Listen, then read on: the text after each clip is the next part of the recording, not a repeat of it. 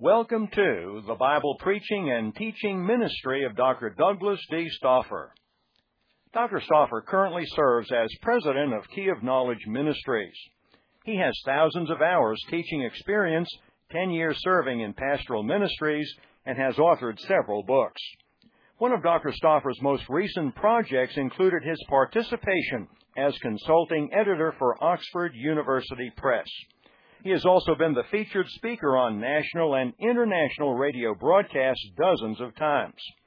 If you are interested in these or similar materials, you can contact us at www.mccowenmills.com. Turn to Colossians chapter 1.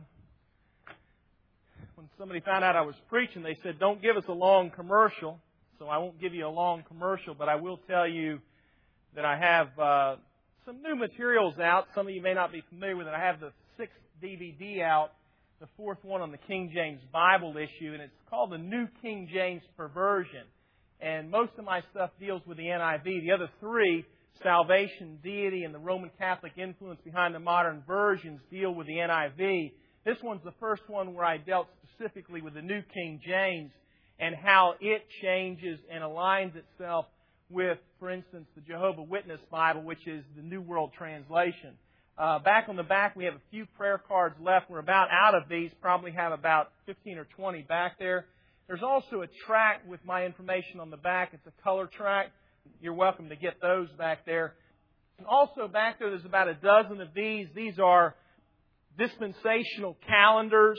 Each month has a pretty nice picture, and it's got some things about dispensationalism in them. I did about two weeks on the radio with that, 10 broadcasts the beginning of December, and uh, tried to raise funds for Southwest Radio Church. There are also two Bibles out there that are not for free. Don't take them. They're my only two that I have right now. That's the New Pilgrim Study Bible, Oxford University Press. I was the consulting editor on it, and you can just glance through there, see what you think about that. I've got three books coming out. C.S. Lewis, The Chronicles of Narnia, some people ask me, you know, why do I do so much on the Passion movie, the Harry Potter movies, um, the Chronicles of Narnia, and things like that? The reason is they're all interrelated. The new movie coming out in April that I'll probably look into next, and I've already done a PowerPoint presentation on it up in Columbus, Ohio, is the Da Vinci Code. The Da Vinci Code is probably the most blasphemous book you'll ever read. Mary Magdalene Jesus were married. They had children the Holy Grail as their offspring. It is really blasphemous. The thing is, if you'll listen to young people, what they'll tell you is, that's affecting me. They are starting to use these materials like that, and it is making them question what we call traditional Christianity, which let's use another word for it, biblical Christianity. In other words, if Jesus was married and he had children, then this story is false. And that's what the Da Vinci Code is doing. So these aren't just sideline issues for me. They're things that I have a passion for. I believe that these things need to be pointed out. I believe it's all heading toward uh, one world religion, toward the end times, and that our next generation is really, really being affected by it. Turn your Bibles to Colossians chapter 1. Colossians chapter 1 verse 16, the Bible says, For by Him were all things created that are in heaven and that are in earth, visible and invisible, whether they be thrones or dominions or principalities or powers. All things were created by Him and for Him, and He is before all things, and by Him all things consist. Now turn to Ephesians chapter 3. Ephesians 3 9, the Bible says, and to make all men see what is the fellowship of the mystery, which from the beginning of the world hath been hid in God, who created all things by Jesus Christ, to the intent that now under the principalities and powers and heavenly places might be known by the church the manifold wisdom of God. Turn your Bibles to Hebrews chapter 1. Hebrews chapter 1. We'll look at one verse there. Hebrews chapter 1, look at verse 3 who being the brightness of his glory and the express image of his person, upholding all things by the word of his power, when he had by himself purged our sins, sat on the right hand of the majesty on high. Let's pray. Lord, I do thank you for your many blessings. I thank you for sending your Son to die for our sins. I pray, Lord, that you would guide, lead, and direct. Lord, just uh, put a watch over my mouth. Help me to say only those things that you'd have said. Lord, help me to glorify thy Son as you desire from each and every one of us. We pray this in Jesus' name and for his sake. Amen. Each one of those verses dealt with the Creator. The Creator. He's the Creator of all things. I don't know how many of you got up here, but there's a recent thing today, New York Times. You can see the Pittsburgh Steelers win the Super Bowl, and there's a, another thing over here about the terrorists have struck again. And partway through the article says the driver is stuck in traffic jam on the highway. Nothing is moving. Suddenly a man knocks on the window. The driver rolls down his window and asks, what happened? Terrorists have kidnapped Hillary Clinton, Ted Kennedy, Jesse Jackson, and Al Sharpton. They're asking for $10 million ransom. Otherwise, they're going to douse them in gasoline, set them on fire. We're going from car to car, taking up a collection. The driver asked, what is the average amount that's being given? They said about a gallon. I don't usually tell jokes. My kids tell me I need to tell a joke every now and then because I'm pretty serious. And uh, boy, I had a hard time. My computer crashed. That was another thing I was into this week. My computer crashed, so I had a hard time getting all this together. The New York Times on the top of it. Some people never know whether I'm telling a joke anyway or not, so I figured if I just did that, you would not really know until the punchline came. Turn your Bibles to Revelation chapter 4. Revelation chapter 4. Each one of the verses that we looked at so far talked about Jesus Christ being the Creator. Colossians 1 said, By Him all things consist. Ephesians 3 said that God created all things by Jesus Christ. And that God shows His glory through the church. Hebrews 1 says, in verse 3, that He's upholding all things by the word of His power. Now, those talk about Jesus being the Creator. In Revelation chapter 4, verse 11, a verse that has changed my life, says this, Thou art worthy, O Lord, to receive glory and honor and power. For thou hast created all things, and for thy pleasure they are and were created. I got asked today, well, you know, what is the purpose of life? If you're not enjoying life, what's wrong? I mean, if you're not having a good time, what's wrong? And you know, I, I really didn't think about the answer to that, but really the answer is this. It doesn't matter whether you're having a good time or not. The key is this. If everything's made for God's pleasure, which is what that verse says, then everything we do should be pleasing to God. No matter what it is. For thy pleasure they are and were created. So what if you're just going through this life and just struggling and bumbling through it and everything, you're, you're, in, you're in misery? Well, you're not doing right, but the thing, the key is this. What's the purpose of life? To please God. For thy pleasure they are and were created. Why are you created? For His pleasure. Why am I created? For His pleasure. We were talking today, and it's interesting how everything works together. You know, somebody was saying, man, I used to like to go do this, and I don't do it anymore. And there's nothing wrong with it. It was, matter of fact, it was talking about skiing. I don't go skiing anymore. Well, there's nothing wrong with going skiing. I, I used to ski, believe it or not. I wouldn't dare try it today, but I didn't quit because I got old. I quit because I was out of time, and every now and then I didn't like getting up the next morning, hurting pretty bad. But you know what? So what if you have to give up some things for God? It's for His pleasure. That's why you're here. You're here for the pleasure of God. Look at the verse again. Look at it again. Verse 11. For thy pleasure they are and were created. Anything in your life that you analyze, you say, well, I go to work every day and I do this and I do, well, are you pleasing God? That is the crux of all there is about life. For God's pleasure, we were created. So whatever God asks of you and whatever God asks of me, that's what we're supposed to do.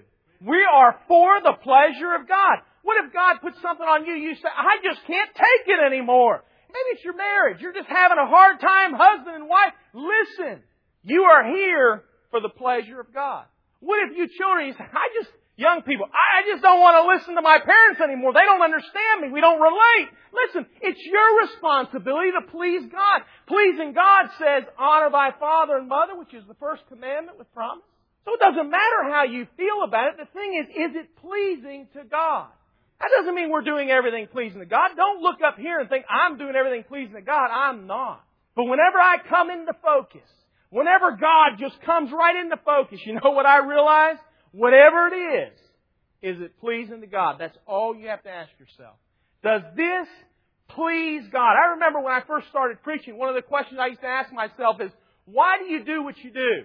Why do you do what you do? And this is the same type thing, but now I've got a verse that I just live on. I've got this thing in my room, the kids' room.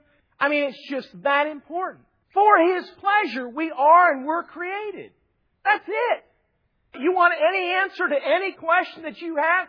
That's it. He said, well, I just, my marriage, for His pleasure, you are and were created. What's pleasing to God? Husband, wife, mother, father, child, teenager, whatever it is, we are here for one purpose. Please God. You say, well, I used to go out and I used to do these things. Man, I used to have a good time and get the buddies together. We used to drink. You know, if you go that far, we used to do that. And we don't do it anymore. And I remember when that was fun. I remember we were in college and we were having fun. First of all, that's not fun. I remember I was in college. Secondly, what's it all about? We're here for God's pleasure. No matter what it is in your life that you or I struggle with, are we pleasing to God? That's all it boils down to. If you're not pleasing to God or I'm not pleasing to God, whatever, whatever issue it is in our life, we have a responsibility to fix that and change that. Now, let me go on to the next verse. Actually, I meant to give this verse first. Look at Ephesians chapter 1. In Ephesians chapter 1, this was a verse that I, I used to always teach and say, this was, this is the purpose of God. And it, and it correlates with Revelation 4.11. It says in Ephesians 1.12 that we should be to the praise of His glory who first trusted in Christ. And if you look at the next verse, verse 13, one of the greatest verses on salvation, in whom ye also trusted, all the modern versions, by the way, take out trusted there, and, and I say all of them, the majority of them take it out, in whom ye also trusted, after you heard the word of truth, the gospel of your salvation, in whom also, after you believed, you were sealed that Holy Spirit of promise. What an amazing verse there. But look at verse 12. That we should be to the praise of His glory who first trusted in Christ. What's our purpose? To be to the praise of God's glory. Nothing else. You say, well, I had to give up so much to be a Christian. First of all, you didn't have to give up anything. What do you got to give up? You got to change your music. I was talking to somebody the other day and I said, look, I don't listen to country music because I don't listen to country music. If I don't ever listen to it, I'm not going to have a problem with music. If I don't listen to country music, I don't listen to rock, I don't listen to rap. Why? Because I don't enjoy it? No. There's some good, good country songs. I suppose I don't listen to it. But they're out there. But I don't listen to it because I don't want to have to figure out where that line is. All I want to do is say, hey, Hymns are fine. One, one person was talking, they said, well, you know, they'll laugh at me if they find out I'm listening to that or that on the radio. I said, just turn off the stupid thing. Don't listen to anything. That's my solution. If you got a problem with music or somebody's not going to like the type of music that your parents want you to listen to, don't listen to music. Why? Is it required we listen to music? Just cut it all out. Then you don't have to figure out where that line is. And you don't have to figure out how to get as close to it as you can and not go over it. Because most of the time we're going to go over it anyway. Anything in our life. You say, well, what about my dress? Same thing. Same thing. If we'll just figure out how to please God and, and we are here for His glory, we won't have to worry about where to draw that line. We won't have to worry about that. Just get as far away from it as you can. We are here to praise God, that we should be to the praise of His glory. That's why we're created. That's why we're saved. The next verse goes into salvation. Right there. That we should be to the praise of His glory. Why are we here? To praise God. Why are we created? Revelation 4:11. We are created for His pleasure. He said, well, I'm just not enjoying the Christian life. A lot of this generation's not. And you know what? With all of these things they're being bombarded with, I'm telling you, there are some conflicting signals coming to our children. You look at television, television, everything is parental discretion. Parental discretion advised. If it says parental discretion, what it means, the parents ought not be watching it. I didn't plan on saying anything about clothing, anything about music, anything about television. John chapter 17. John chapter 17 is where I really wanted to spend the crux of the message. This is the Lord's Prayer. And we can learn a lot from the Lord's Prayer. In John 17 verse 1 it says this, These words spake Jesus and lifted up his eyes to heaven and said, Father, the hour is come.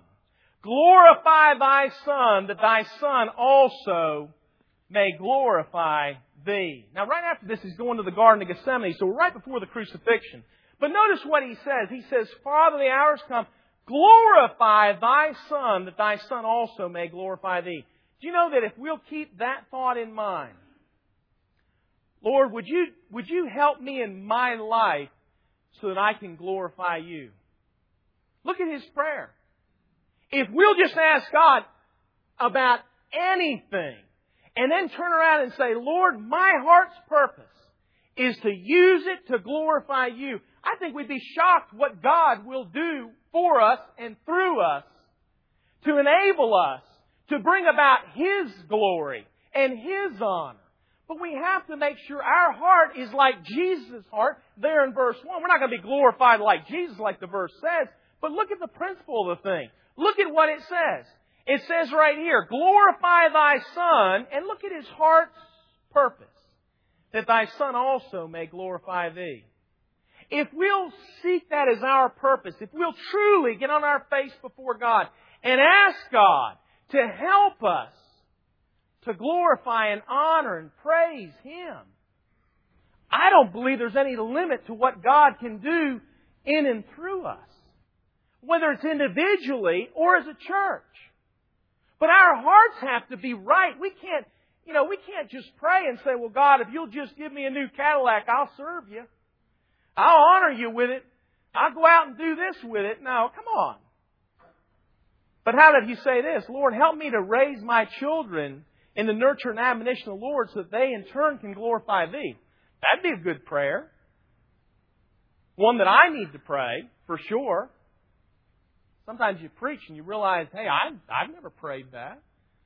But that's what we need to do.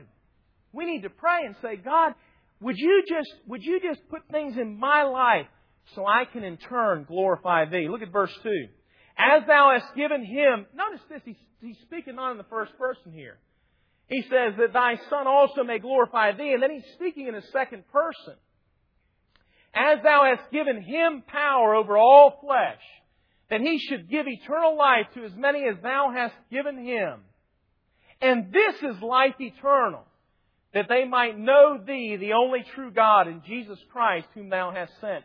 Notice verse 3, and this is life eternal. What's the definition of life eternal? That they might know thee, the only true God, and Jesus Christ, whom thou hast sent. Paul said in Ephesians 1 7, he was praying that they would have the knowledge of him. You know what life eternal is all about? Knowing God. The more we come to know God, the more we have life eternal here on this earth. The closer we come to knowing Him. How do you get to know God? You get into His book. You talk about Him. You, you talk to Him. You do everything you can imagine. As our relationship here, how do you get to know a person? You talk to Him. How do you get to know God? You talk to Him. You read His book. You read His messages and you get close to Him. And then you know what the Bible says? That's what life eternal is. In heaven, you know what we're going to know? We're going to get to know God. We don't know Him now.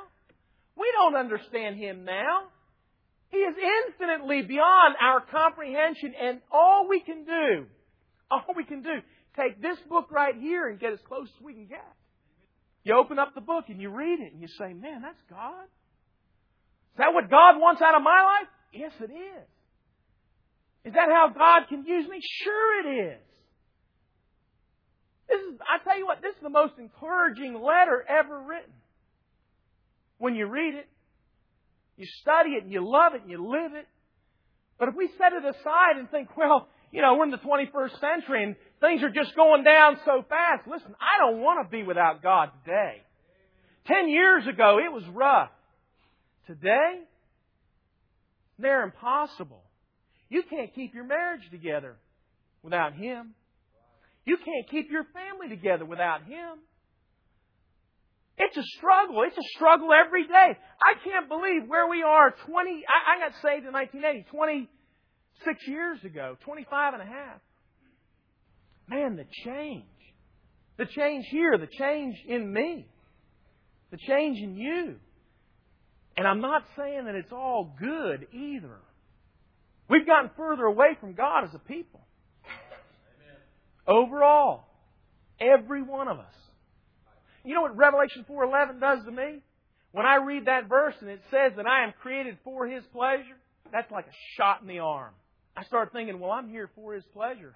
What does anything matter except pleasing God? Nothing matters. Now, does that mean I spend my whole time pleasing God? I'm not telling you because you're a Christian you can't enjoy things. Look at verse 4. I have glorified thee. Look at what Jesus says. I have glorified thee on the earth. We're Witnessing.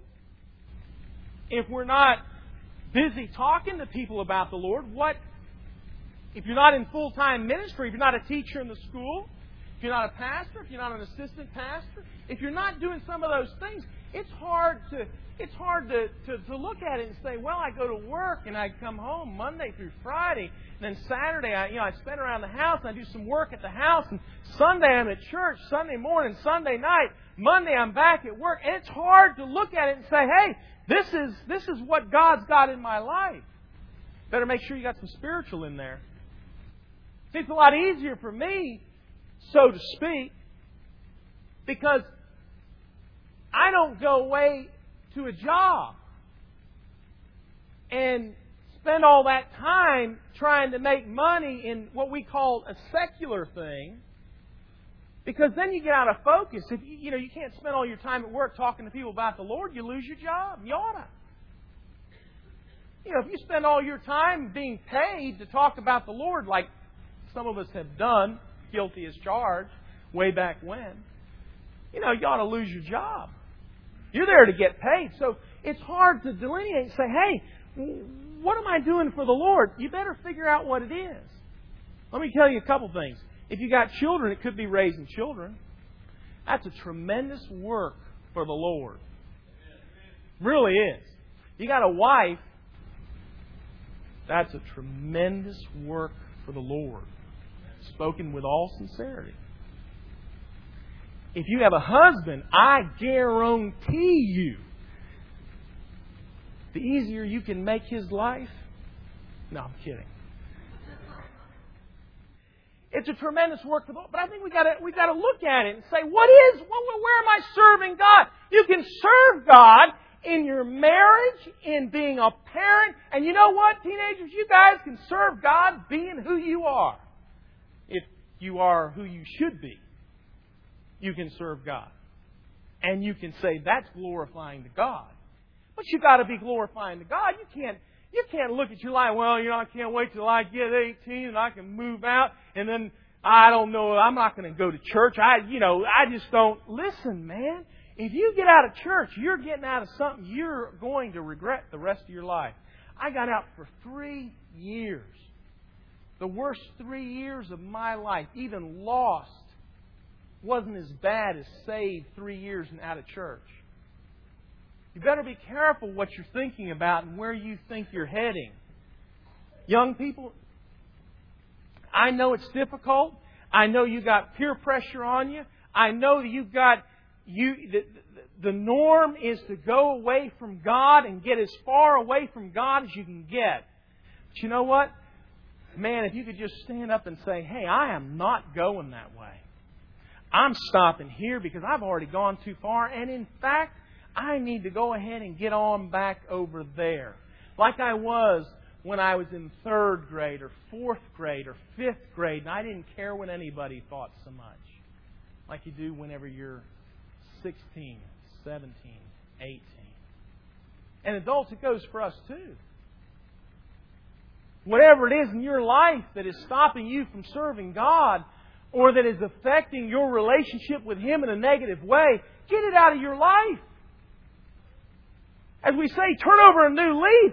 Get back to where you ought to be with Christ. Look at verse 4. He finished the work, verse 5. And now, O Father, glorify thou me with thine own self, with the glory which I had with thee before the world was. There he's talking about restoration of eternal glory. Verse 6 I have manifested thy name unto the men which thou gavest me out of the world. Thine they were, and thou gavest them me, and they have kept thy word. Verse 7 Now they have known that all things whatsoever thou hast given me are of thee. For I have given unto them the words which thou gavest me, and they have received them, and have known surely that I came out from thee, and they have believed that thou didst send me. Notice he mentions the words there. You think about it, what, what's the greatest thing? If you've got some people given to you, by the way, if you have children, you've got somebody given to you. Jesus said, The ones you've given me, I've given them your words. So how ought we to apply that? Well, the ones that God has given to us, we need to give them His words. Look at the next verse. I pray for them. I pray not for the world, but for them which thou hast given me, for they are thine. And all mine are thine, and thine are mine, and I am glorified in them. You know what Jesus said? Jesus said, The ones you gave me, I prayed for them, and they glorify me. That's all we need to do. Glorify God. Find out how it is in our life that we can glorify God and get busy doing it. Listen, it doesn't matter what it is. Maybe, you know, I mean, if you're full time in the ministry here, then, then you know what that might be. That might be teaching. That might be preaching. That might be teaching the Sunday school. That might be in the juvenile work. It might be in a lot of different areas. But listen, even if you're not in full time ministry, there's so much that needs to be done. Things haven't decreased to where we don't have a need in Christianity for people to get busy and volunteer and volunteer their time and their talents and their money. That need is even greater today because so many fewer people seem to really want to be involved. Getting harder, not easier.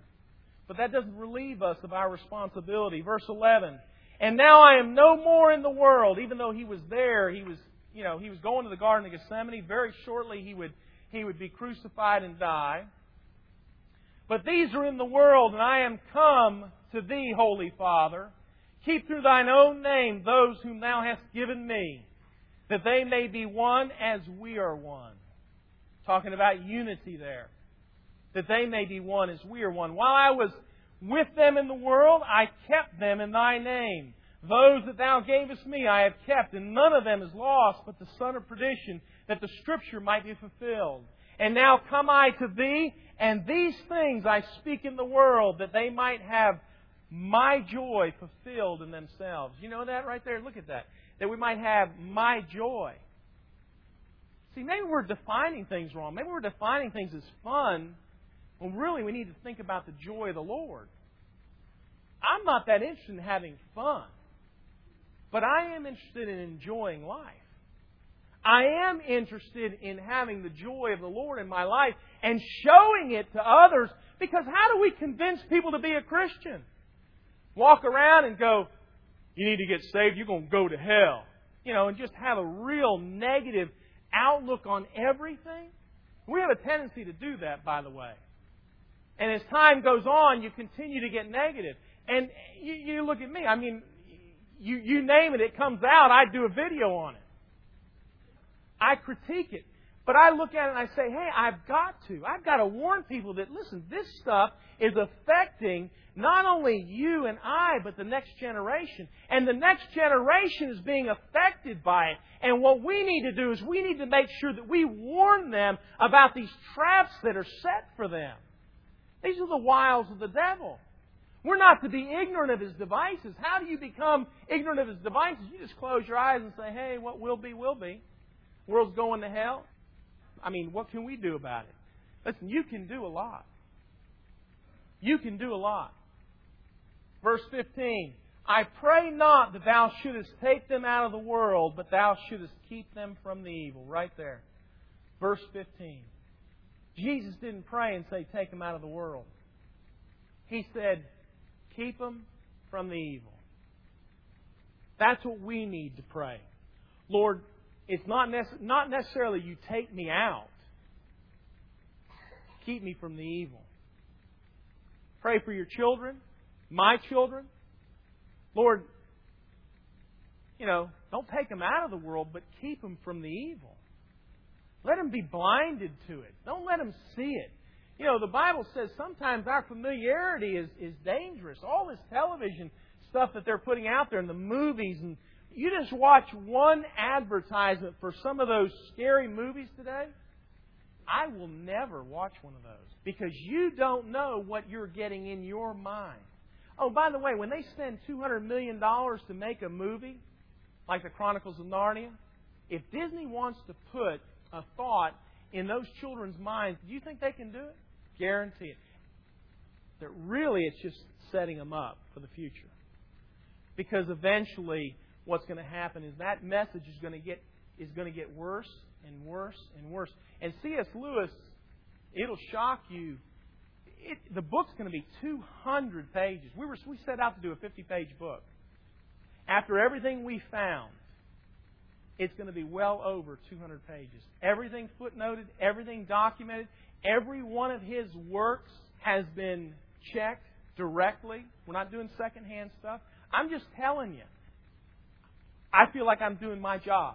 I feel like I am doing what God has called me to do. People didn't like me saying anything bad about the passion. I did a two hour expose on it, and everybody that came out against me, that saw what I did, agreed with me. Bible believing Christians that saw what I did, they agreed with me when they originally said, "Hey, it's the it, you know it's to it, national revival's coming." You know, man, this is the next. Wait a minute, where is it?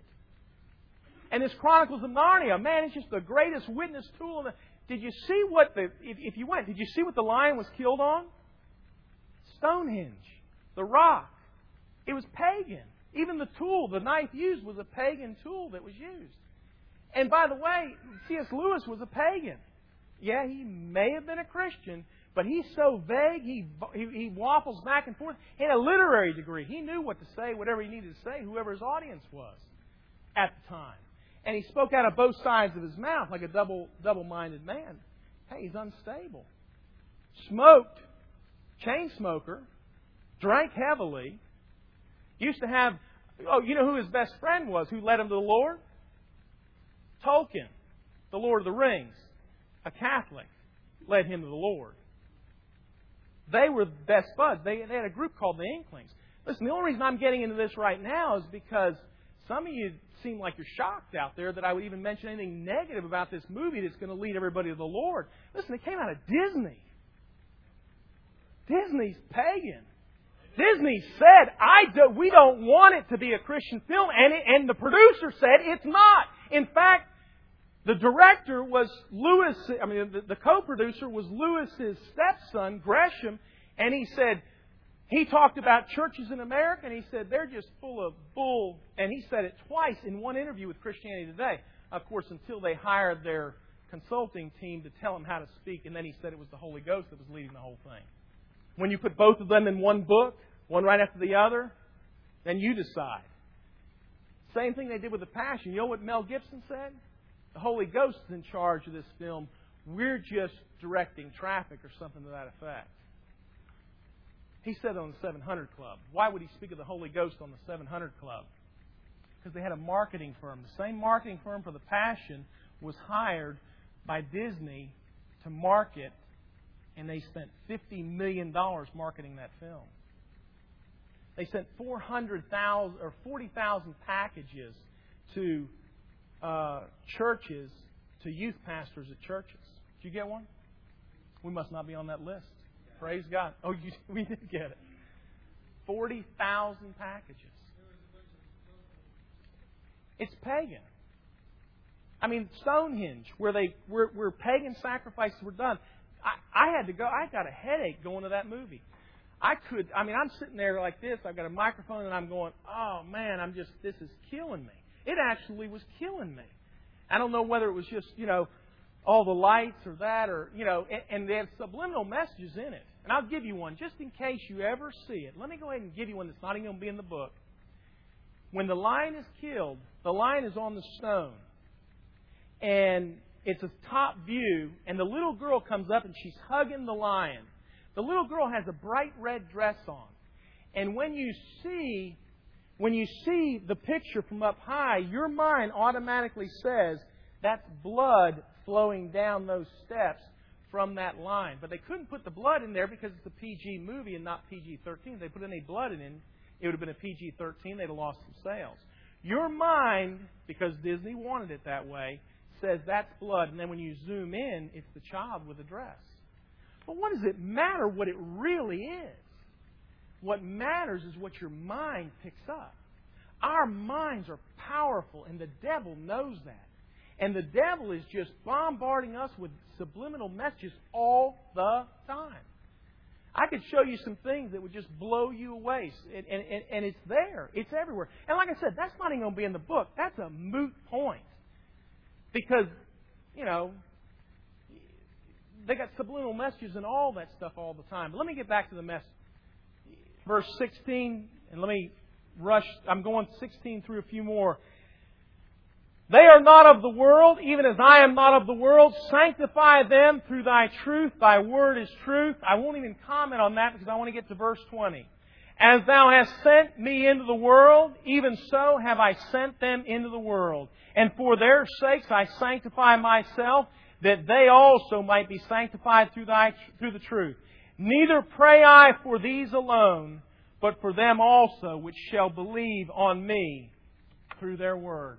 You see that? First of all, he said back there in verse 9, I pray for them, I pray not for the world. And then in verse 20, he said, Neither pray I for these alone, but he prayed for all those that would come after. You know what I believe? I believe that's us. I believe Jesus right there is praying for us because we came after them.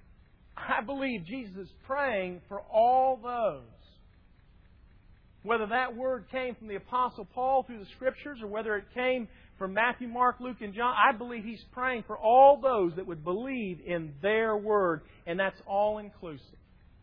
I believe Jesus right there is praying for us. And we're to be sanctified through the word, sanctified, set apart. Now I know I got off on a tangent, but I want you to I want you to think about that verse, Revelation 4:11. Let's go back there. We need to pray for this next generation. When this movie comes out on Da Vinci Code, it's the most blasphemous book. I don't read books that are nonfiction, but I read that one because everybody was asking me. Number one bestseller for all those weeks. I read that book and I was just, and I was asked then to speak on it, and I, I was shocked, absolutely shocked. And there are there are literally millions of people that believe that book more than they believe this book right here. And it's affecting people. It's affecting the next generation. It's affecting them. In verse 11, Thou art worthy, O Lord, to receive glory and honor and power. For Thou hast created all things, and for Thy pleasure they are and were created. That's it. Crux of life. You want to know what your purpose in life is? Please God. Because God says right there, For Thy pleasure they are and were created. We were created for the pleasure of God. Now, all we have to do in our life is find out, Lord, how do I please you? How do I make sure that my life is pleasing to you? We'll ask ourselves that on everything we do. That doesn't mean you won't make mistakes. It doesn't mean you won't fail God. It doesn't mean you won't make great blunders. I've made great blunders. I regret them. I regret them greatly. I regret how my life hasn't always been effective and affecting others in a positive fashion. But what kind of God do we have? We have a merciful God. We have a gracious God. He can look at us in our worst moments and say, hey, get up off your feet, pull you up by the bootstraps, and get you back on track. That's what He'll do. He'll do that for any of us. He'll do that for the young people, the not so young, the in between, wherever you are. I started thinking about this morning. I'll be 47 at the end of the month. I said, man, the first time this morning I thought about 50. I never thought I'd be here. I'll be 50 years old in, in three years. Three years. Wow. Some of you, you know, I mean, when, when I was when I was young, 30 was old. I got 30. I didn't think it was old. I got 40. I thought it was a little bit older. I got 47 coming up. I'm feeling a little bit older. I get up, my bones don't move as fast as I'd like them to, or they don't get into the joints quite right. Let's stand together. If you are interested in these or similar materials, you can contact us at www.mccowenmills.com. That is M C C O W E N M I L L S dot com, or through the mail at P.O. Box 1611, Millbrook, Alabama 36054, or by calling 334-285-6650. Orders can be placed online or by calling toll free at 1 866 344 1611.